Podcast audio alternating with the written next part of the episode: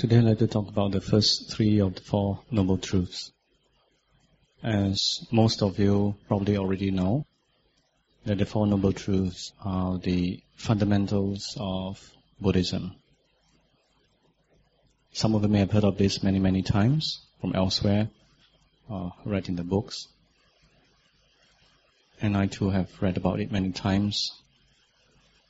In the past, when I first heard or read about this, I thought I understood, but actually I didn't. And even then, when I thought I understood, there was a feeling that maybe I didn't. so uh, later on, I realized that, well, that's true, I didn't. and maybe now I still don't, but I do see that I understood it quite differently now compared to in the past.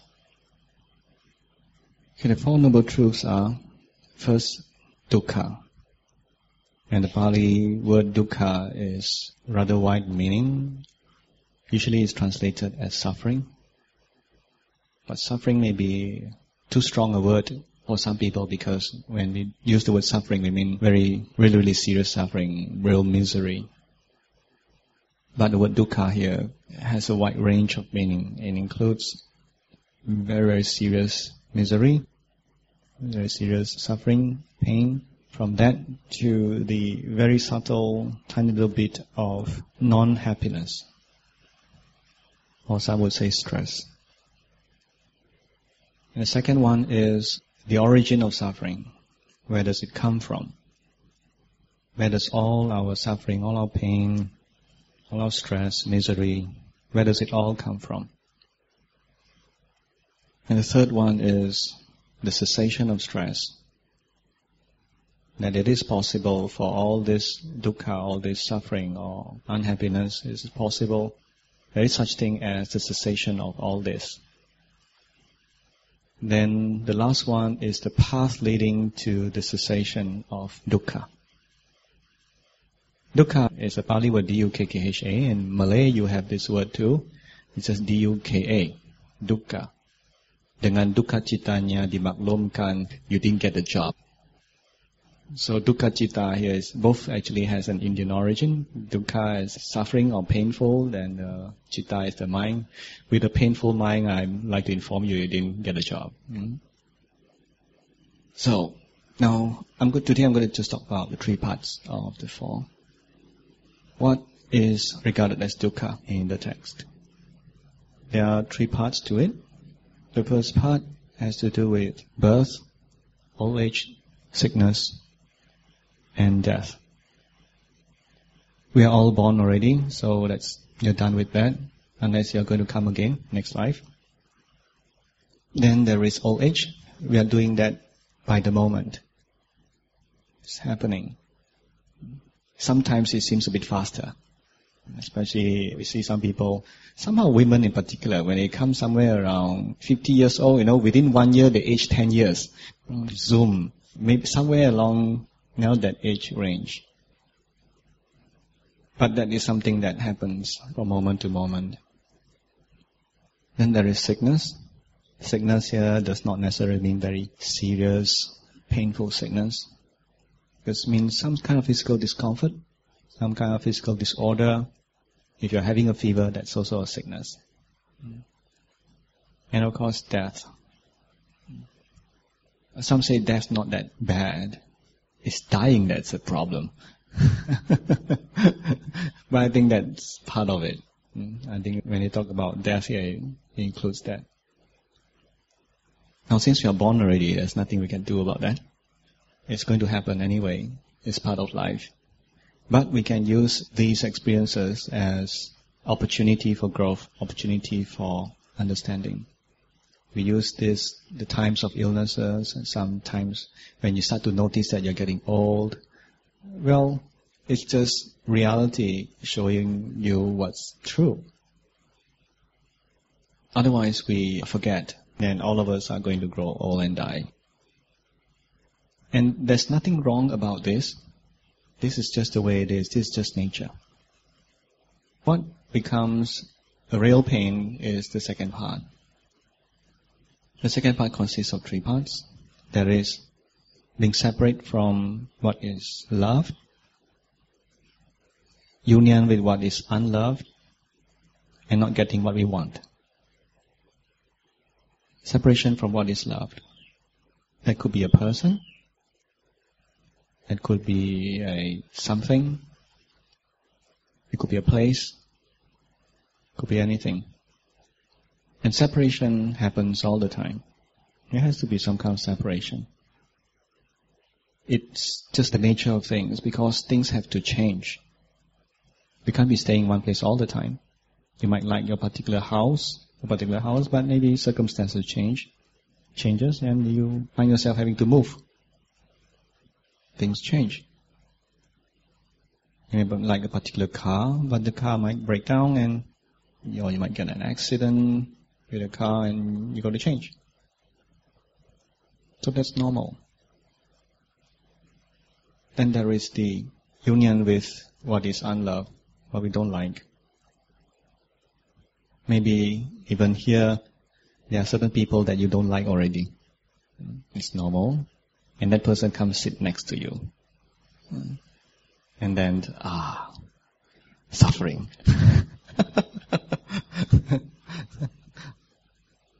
so that happens. And the third part of this, not getting what you want. Oh, that's suffering, isn't it? You want, you want, you want, you can't get, and still you want, you want, and you still can't get. And a lot of people think that, well, yeah, that's how it is, but so go and get what you want, ah.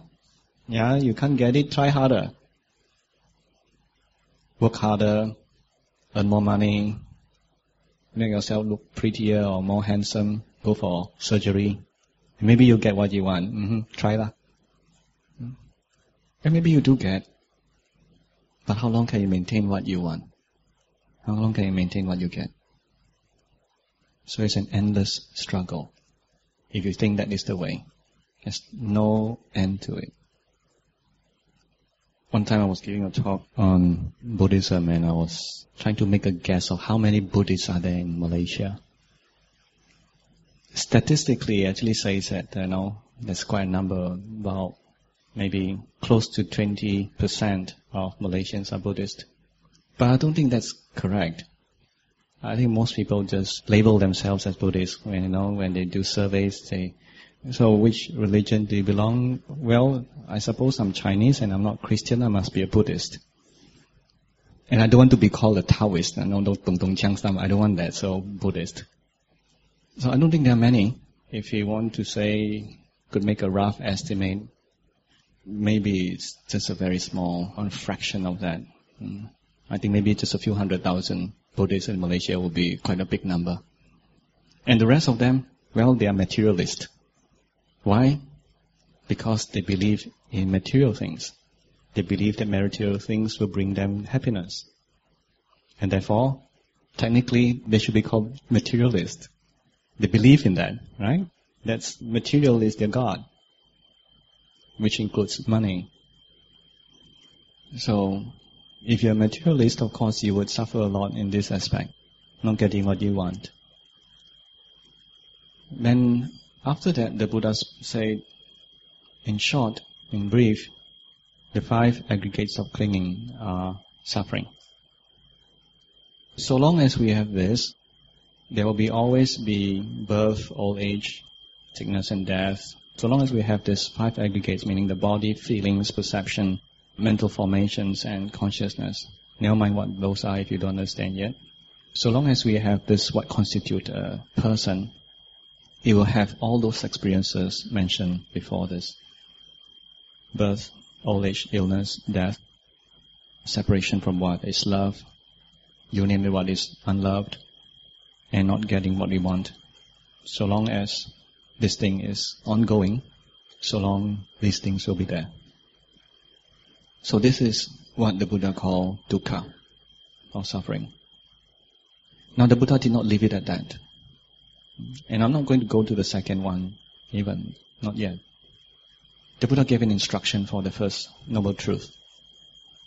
And that instruction is that this is to be fully understood. And that is not what we normally do. It's not what people normally do. What do you do when you suffer?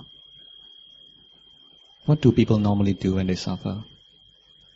What do you experience? What do you notice yourself doing when you suffer a lot? Well, as I mentioned earlier, some people will just try harder. If you're not getting what you want, you try harder. Hmm. Maybe you get it, maybe you don't. But either way, it is not peaceful, isn't it? Or when you are really unhappy over certain things, you might try to distract yourself with other things. Some people would turn on the TV, listen to some music, or go surfing on the net. Some people would go for shopping therapy. That is if you have the money for it. Some people would go to India to look for themselves, thinking that they are in India. Some people would do something, you know. Perhaps all these things are too mild. They look for something that's stronger. So they, smoking doesn't work, take alcohol, or you go dance yourself crazy at a disco. Maybe somebody invite you to have something and you take it. Wow, this is what I want. Happiness. Instant happiness. You may go for drugs. And you may go for all sorts of stuff. Anything, anything to not experience the unhappiness. That's what people normally do, right? Then some people work themselves to death. Uh, some people can really bury themselves in work. When they're unhappy, they work harder. Then there are also others who would, when they're unhappy, they go to sleep. Maybe that's the best of all, you know. At least it's not so destructive, you know, just go to sleep. Maybe you wake up a little bit clearer and, uh, until of course you start to pile up all those thoughts again. And then say you're back to square one. Then there are also those who try very hard to figure out an answer. How to solve my problem. They think and think and think and think. Oh, the more they think, worse they get. Then they cannot sleep, cannot eat. And they fall into depression. Not that if you go shopping, you won't fall into depression. That's possible too. But I mean, there are those who really, really think and think, you know, wow, uh, those are a bit scary. So people generally find themselves doing all sorts of things, but generally there are just two extremes. One is avoidance, and the other one is submission. You just get involved with it. Just go into it and say, oh, my life is so, so suffering. I'm useless. Why am I so unlucky? And on and on and on and on. And the other one is just ignore, ignore, just keep on running away. Nothing, nothing wrong. I'm okay. So there are these two extremes. The middle path is not this and not that. Mm. Not think half and go shopping half. You know, not like that. Not half on half. Middle path is not this and not that. It is acknowledging what is happening. When you're experiencing unhappiness, you have this third option of acknowledging what is happening right now. And acknowledging doesn't mean you go zoom into your unhappy thoughts and unhappy feelings. Acknowledging is just realize, noticing that these are just phenomena that are happening at this moment. It's uncomfortable, but it's happening. It's uncomfortable, but you're still okay you are still able to see and notice what is happening without getting involved with it. That you can be having this unhappiness and you're right. Just noticing what is happening. Not trying to fight with it, but just acknowledge it with gentleness, kindness. So that's the middle path. And this acknowledgement, it leads to understanding why we suffer. What is this suffering about? That is the whole purpose of the Buddhist path is to understand. Now let me go to the second noble truth. The second noble truth is about the origin of suffering or the origin of stress or unhappiness. Where does it come from? Where does all that come from? And the text says that it is craving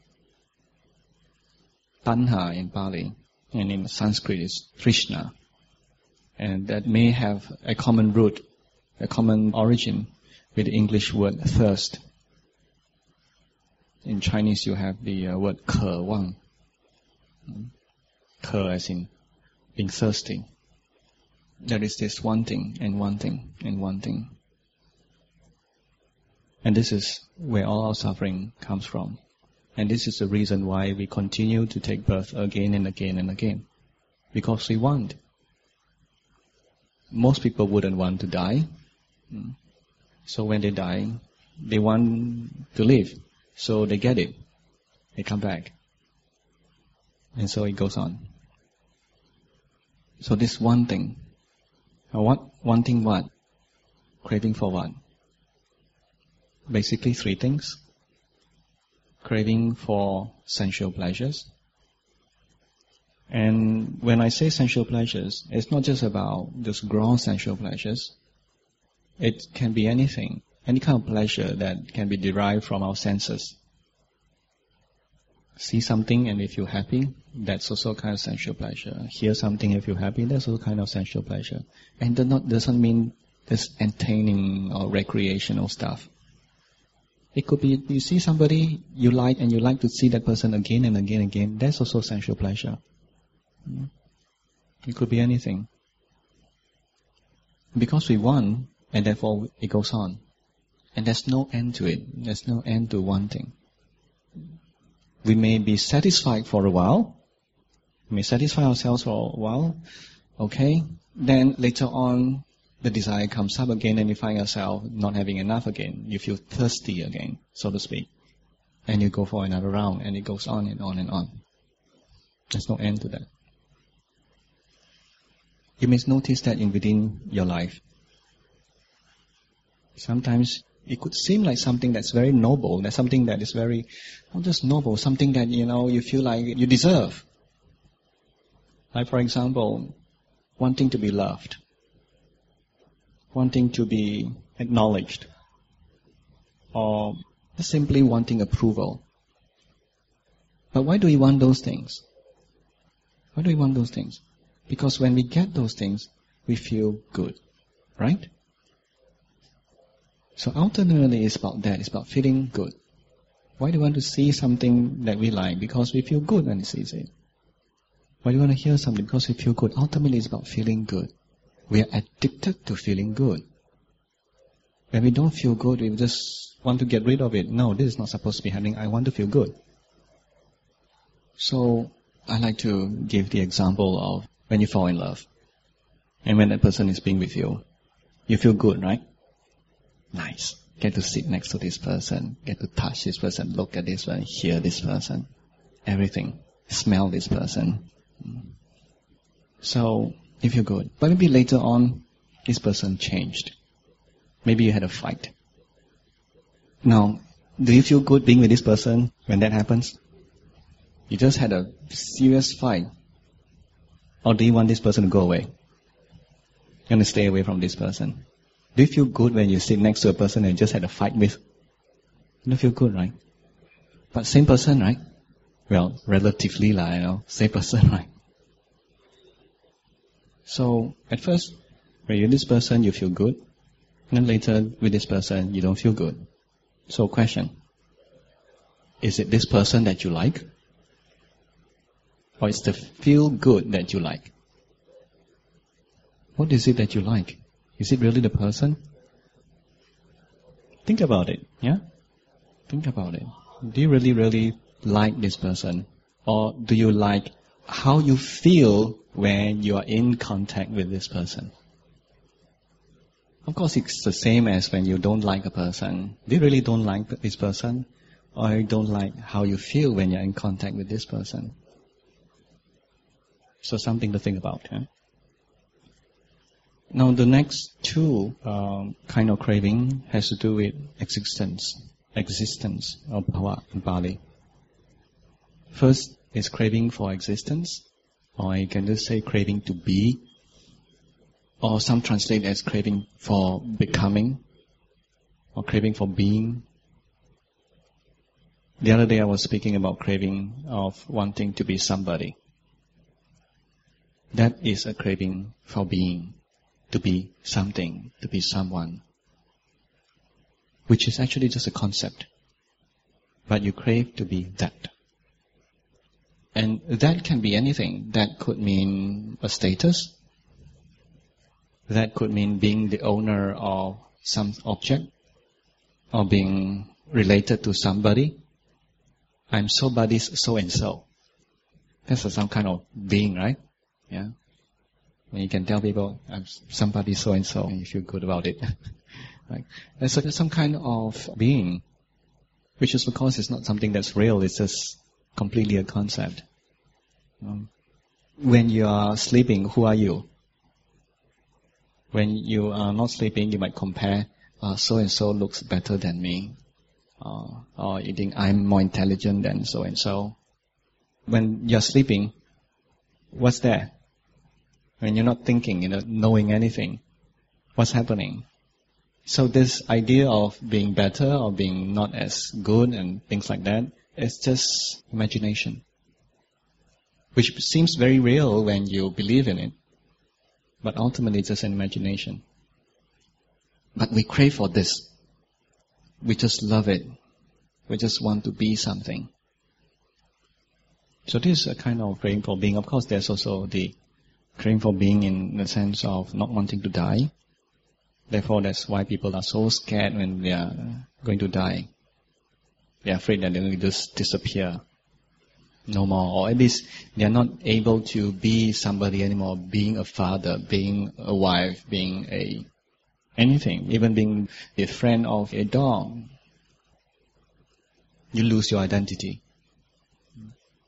Sometimes some people, I say, practice meditation, and when they understand certain things, when the mind sees that it cannot hold on to a particular idea of who he is, I'm not talking about a complete dropping of identity yet. And there's certain identity like I'm the person who is what. When he finds himself not no longer able to hold on to this idea because the mind, the wisdom just sees that hey, it's just not true. He might even find himself shaking because there is a strong wanting to hold back. So there is some sort of a fight between the craving and or the clinging and wisdom. So at that time it can feel quite uncomfortable. But it's normal. When that happens, wisdom has actually won and uh, it's just a matter of time. Don't worry about that. Just step back and just watch and let things be. Then there's also the craving for non-becoming or non-being, craving to not exist. In the extreme form, that means craving to die, craving to not want to be alive anymore, craving to just disappear. When I was young, I have this strong, particular strong craving. I was just wondering, you know, if every time you go to sleep, you don't think about anything, you don't suffer, you don't feel anything. So, but then you wake up again, then, oh gosh, got to go to school again. and of course, other things, not just about school, as uh, having to go through certain unhappiness, unhappy experiences. So, at that time, I wished that, you know, if possible for me to just go to sleep and don't get up, that would be just wonderful. Just solves all the problem. What problem? No problem. No. Just don't get up. Finish. End of story. That was the craving then. But of course it doesn't work that way. lah. but there was such a craving. But every time I go to sleep, next morning, oh, didn't work. So then that little mind thought maybe have to figure out a way of bit more proactive, you know. so figure out a way of how you can just end a person's life. And at that time, I've already watched TV and uh, already got some ideas already. Yeah, or read newspaper. Although I don't know a lot of words, but I could read a little bit and ask my father what, my mother what this is and all that. So I got some ideas already. So one is jump from a high place. Well, the highest thing around that area was water tank. The tanki, you know, the tall tanki with a metal structure. That was the highest structure. Mm my parents never allowed me to climb up there. It's possible to climb up there quite easily if you dare to. Uh, so, climb up there, jump down. But then I thought, what if it didn't work? Huh? What if I jump and break my leg and I didn't die? Uh? That wouldn't be a good idea, right? So I gave up that idea. Lor. So I thought of other ideas. I wasn't very smart. I mean, I wasn't very exposed to how a person might die, so I wasn't very creative then. The other thing I thought of was electrical shock.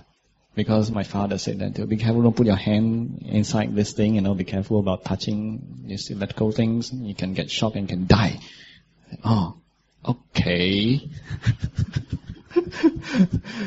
so, I thought about it. I was also a careful type. I really thought about it and one day I asked my mother, if I touch this wire, how long would it take before I die? And she said, well, in a few seconds, five seconds, you know. Is it painful? La? Yeah, painful, very painful. Oh. And sometimes people don't die. Ayaka. So, uh, okay, that's not a very safe way. You know, after so much pain and don't die, what for? Uh? So, I didn't want to live anymore, but I don't want to have to suffer a lot before that happens. So I gave up the idea. I, I don't know of any other way, okay, except for cutting the wrist, but that's just way too painful. No, thank you. I suffer, but I don't want to suffer like that, you know. That's too much painful for me. I haven't suffered that much yet. so after figuring all these ways, which none of them appealed to me, so I gave up. At the time, the mind was so unhappy that it's this cloud of unhappiness. Whatever they are doing, wherever I go to, I just can't shake it off. I like watching TV. At that time, I was a TV addict. My mom said, but watching TV didn't cheer me up. I went out to play, you know, go around doing whatever I like. Nothing cheered me up. Didn't work. So somehow I don't know why. Don't know how. I don't even remember. I just forgot about the whole thing. Hmm. When I'm saying this thing, you start to feel unhappiness within you. I would like to invite you to just let it be. Don't avoid it. Don't run away from it. If you have actually let go of something, you truly, truly let go of something, not just forget it. You've truly done that. Then when you think about these things, you see them as just a story. Just a movie. Just a story. Not too unlike a story that you read in the books or in the papers or watching TV. It's like something that's uh, not you anymore. But you can remember this story. But if you find yourself having emotions coming up as you think about these things, it means that you're not done with it yet. You're not done. The emotions are telling you that there's still something within that hasn't been worked out yet. You have more work to do. So it's not a bad thing if you are feeling that. It's just an indicator. It's telling you by that I don't mean don't jump into the story. Right? Just notice, just notice. Just ask yourself, what's this all about? Some of you, you might notice unhappiness and just can't remember. For some of you, you might have some flashbacks, and that's enough. Just notice what is happening. That is what the practice is about. Just notice, just step back and just see this phenomena going on, his feelings, his thoughts. Let it take its own course. Just like a storm, no matter how huge a storm, it ends. It may last for a long while, but it ends. It may be unpleasant, but it ends. Just like that. So just remember to see this as just a natural phenomena, just a passing phenomena, a transient phenomena, not permanent and let it take its own course. Can I have a show of hands how many have thought of not wanting to live anymore? One, two, three. Okay. Not too many. One time I was giving a talk in Kampar to the students of UTAR there. And when I mentioned this thing and I asked, so how many of you have such thoughts before? And these people are 20 something or around 20, more than half put up their hands. Mm. And when their hands shot up, people look around, you too? Go, wow, we could hear them going, wow. So, wow. so it's not that uncommon. It's not that uncommon. When, whenever you feel that, wow, it's like, my life is so, so unhappy. Um, it's not just yours. Unhappiness is just unhappiness. Whomever who has those conditions that you were in, and I'm talking about internal and external conditions, would just naturally have that kind of experience. It's not something that's personal. Anyone who have that kind of mental pattern and that kind of external stimulus would have this interaction of factors and produce a similar result. So it's not personal. It's just the way things are when these conditions come together. But when there are these external conditions, but internal conditions are different. Internal, what you call the spiritual faculties are stronger, then you will have a different experience. So there you have it, the second noble truth, that is noble truth of the origin of suffering or unhappiness and which is craving, craving for sensual pleasures, craving for being, craving for non-being. And here too the Buddha gave an instruction. And he says this second noble truth of the original craving is to be abandoned. The first one, suffering, is to be fully understood, and the second one is to be abandoned. Now, interesting thing for me is that the Buddha never said to abandon the suffering. If it's possible to just abandon suffering, throw it out, who would suffer? Suffering? Oh, okay, no problem, just throw it out. Finish. Our job is not to do this, and I don't see how that can be done. And when people try to do that, say, oh, I let go already, what they did was to suppress it. Try to ignore it, try to forget it. And they say, oh, I let go already. Hmm. That's not how suffering can end. So long as the cause is there, meaning craving, so long suffering would come up again and again and again and again. Until we realize, until we understand where it's all coming from, and we give it up. When there is no cause, there is no result. That's it. My meditation teacher, to cut the story short, one time his meditation center was controlled by another monk who is more senior than him. And he wanted things his way. He changed a lot of things, changed the rules, and he wanted to be the big teacher, although he doesn't know how to teach. People who come to practice there must come and see him first. And he will tell them what to do. And of course there's a conflict with what the teacher is saying. So a lot of people started to leave the place because a, they don't find it a pleasant place to practice anymore. They don't find it conducive.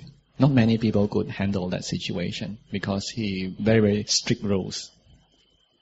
So then, after this whole thing is over, when my teacher managed to find a way to get this monk evicted, one Malaysian student of his asked him, "So Xiao at that time were you angry? Ah? He asked him. This period of difficulty lasted for a long time, maybe about at least a year, you know. And so he asked him, so at that time were you angry? He looked at him and said, no cause. he didn't tell him, say no. He said, there was no cause for it. How to be angry when there's no cause for anger? Say there's no cause. So there wasn't anger, but he realized that this situation is, he could do something about it something that he should find a way. That's what he can do. But getting angry over it was not something that's within his mind. There is no reason for him to get angry, so anger could not arise. In fact, when there were lesser and lesser people going there, then he had a lot of time for himself. So sometimes he's walking and having a lot of time, a lot of free time for himself. A thought arose in his mind. Nice. you know, it's a kind of, hmm, this is also okay. He didn't have a problem with it. Because simply there's no cause. When we don't have a problem with something, we don't have to try not to have the problem. We don't have to try to not think about it. We don't try to ignore it or pretend that it's not there. We just don't have a problem with it. There's no cause to suffer. So the thing to be abandoned is not the suffering itself, but where it's coming from. If that is not there, then suffering simply cannot arise. It's just like if you were to plant a seed on a pile of cement, no earth, and if you try to insert a coconut seed or mango seed into it, do you expect it to grow into a mango tree? It wouldn't. Because there's no cause for it. So what we need to abandon is the origin or the cause of suffering. If that's not there, then you don't suffer. In order for us to abandon that, we need to see what it is in the first place. Sometimes we feel so unhappy and we don't understand it. We don't see what's the cause. And so we don't get to be free. Or maybe you see a cause but you got the wrong cause. He lo, he made me unhappy lo. Mm. Yesterday I was teaching meditation down there. We meditate for an hour and another hour we have for discussion. So this matter came up, you know, asking this woman, know, when you argue with your husband and then you start to feel unhappy, you know, you know what's the cause of it? He lah. Very fast. Immediately I say, yeah, that's correct, that's correct. Normally people think like that. but that's not the truth. It's correct, but it's not true. so, if you think somebody is the cause of our unhappiness, and that solves your problem, okay, fine. But does that solve your problem? Does that free you from the suffering? Well, I think you know that for yourself. Ultimately, really, it's here. If we think that we can fix somebody else, fix something to solve our unhappiness, at most that could be just a temporary thing and you can reduce the unhappiness to some extent. But in the long run, it doesn't work. Like the unhappiness of losing something. Oh, so I lose something and I'm unhappy, so get another one. Uh. Okay, that might make you feel a bit better. But, you know, if you had suffered a lot, you have been very unhappy over the loss of something, the next time you're going to be afraid of losing it. If there's any thought of losing it occurs to your mind, you'll be very, very scared. Because the mind would remember that was no good, that was very, very bad, that was very unhappy. And you would try whatever you can to get what you want or hold on to what you want. So there's really, really no end. Because whatever we get is going to go someday. So if you really, really, really, really, really want to be free, then the cause of suffering or the origin of suffering, that is craving, will have to be abandoned. And when we talk about giving up, letting go, a lot of people misunderstand. They think, I think your monk can let go lah. I know I need to have a family, I need to have a house, I need to have children. How to let go? Cannot let go, ma. Must hold on. Wait, wait, wait. I don't mean get rid of your wife. I don't mean get rid of your house and go shave your head and become a monk. That's not what I mean. The thing to let go of is not the physical things. The thing to let go of is something within. It is a clinging. Well, craving and clinging, these two are closely related. Clinging is conditioned by craving. This is the thing to let go of. It's all within here. And so in order to be able to let go, you need to recognize that there is craving or there is clinging. You need to be able to see it and not just guess that you are craving. One time I was having a discussion with someone, a long time Buddhist, and said, "Oh, life are a lot of suffering." Uh. Then I asked him, "So what's the cause of your suffering in your life?" Say, "Craving lah." So what are you craving for? He didn't have an answer. He's just repeating what he heard before. What's the cause of suffering? Craving. Why you say so? Because the monk says so. End of story. That's not understanding craving. You need to understand it directly. You need to see it, that it's actually happening. That is a craving or there's a clinging. And knowing, understanding directly is as real as to touch it. When I touch something, I need to think to understand it. I already know it, right? I don't have to figure it out.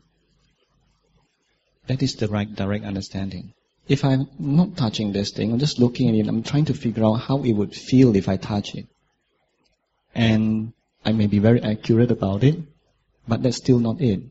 I still don't really, really understand. I'm just guessing. So sometimes when you report to me, and I ask you why this one, I think ah is this one. Oh, I tell you, don't guess. Guessing is not understanding. Guessing is guessing. And sometimes people say, although they say I think, but they actually saw. But I just want to be making sure, want to set them on the right path. See, thinking is not it. Guessing is not what it's all about. We want to know it directly. When I say understanding, it's not about figuring out. It's about really being in contact with it. And because we're in contact with it, we know it directly, what this is. Since craving is something that the mind does, and craving is something the mind can understand. It's all happening in the mind. You can get rid of a wife and you're still craving. so now let me go to the third noble truth. The noble truth is the cessation of dukkha, the cessation of suffering, or cessation of stress or unhappiness or unsatisfactoriness, no matter what word you want to use for that. It is any kind of unhappiness, any kind of stress. The Buddha defined this as the giving up, the letting go, the renunciation of what? Of that very craving that was mentioned earlier because of that letting go of the craving and therefore there is the cessation of suffering. It's just a natural thing. You don't have to try to be happy. You don't have to try to make yourself feel good. Trying to be happy, trying to make yourself feel good, that's just another form of suffering. Trying to feel good. But when you don't have suffering, you don't have to be trying to feel good anymore, do you? Why do we want to feel good in the first place? Because we're not happy. That's why we're trying to make ourselves feel happy. But if you don't have any cause for unhappiness, then you don't feel unhappy. What need is there to try to feel good? Because it's just, there's no need anymore. So, it is about this giving up. And naturally, there is no stress or no suffering, and you can call that happiness. Here, I'm not talking about happy feelings, but simply the happiness of having no suffering. And the Buddha gave an instruction for this one too. He says that this cessation, this noble truth of the cessation of stress, of dukkha, is to be attained. Sacchikātabbaṃ. But this word sacchikātabbaṃ, uh, it comes from saking karoti. Karoti is do, saking is witness. So noun for witness. You can also take it to mean to witness, to witness the cessation of stress. In a way that makes sense too, because the cessation of stress is not something that we can do, but it is something that happens. It happens when suffering is fully understood. It happens. So he kind of being a witness of it, as I, what I've been telling you, you know, just watch. Many people have reported to me that when the mind lets go, they notice that they didn't try to let go, but letting go happens. And it happens because there is understanding. There's understanding about this suffering and how the mind holds on and how all these things just not worth it and is willing to give up, is there's a complete understanding of it. It sees that whatever gratification that you have about it is nothing, it's not worth the disadvantages of this clinging, this holding on. And therefore it sees all that and gives up. So it's that seeing, that knowing that enables that giving up. When you notice that, it's just like, I didn't do anything. It just happened. But you have done everything that needs to be done. It's just like bearing of a fruit. When you plant a tree, you do everything that you can do for the tree, and the tree bears fruit. You don't make the tree bear fruit. It happens on its own. Flower come out and the fruit come out. That's all just nature happening. You just need to just put in the right conditions. When the conditions are right, the results will happen. So in that way, besides translating it as to be attained, you can also translate it as to be witnessed. So that's all for today. I'm not going to speak about the last part because that will take even longer time for today. So any question? Bhante, could you please explain what you mentioned in a discussion, the difference between understanding and seeing dukkha? And could you please elaborate on that? When I say understanding dukkha, I do mean seeing dukkha. Letting go happens when you have that kind of understanding when we say see here is, of course, we're not talking about a visual object. We're not talking about using the eyes to see. It's like something like when people explain something to you and say, oh, I see. That kind of understanding. And I don't mean to say that intellectual kind of understanding is not useful, but understanding that allows the letting go is this direct seeing. Okay? So are you saying that understanding and that seeing is the same? Yes, yes. Or you could say knowing, a direct knowing. Okay, I think that's all.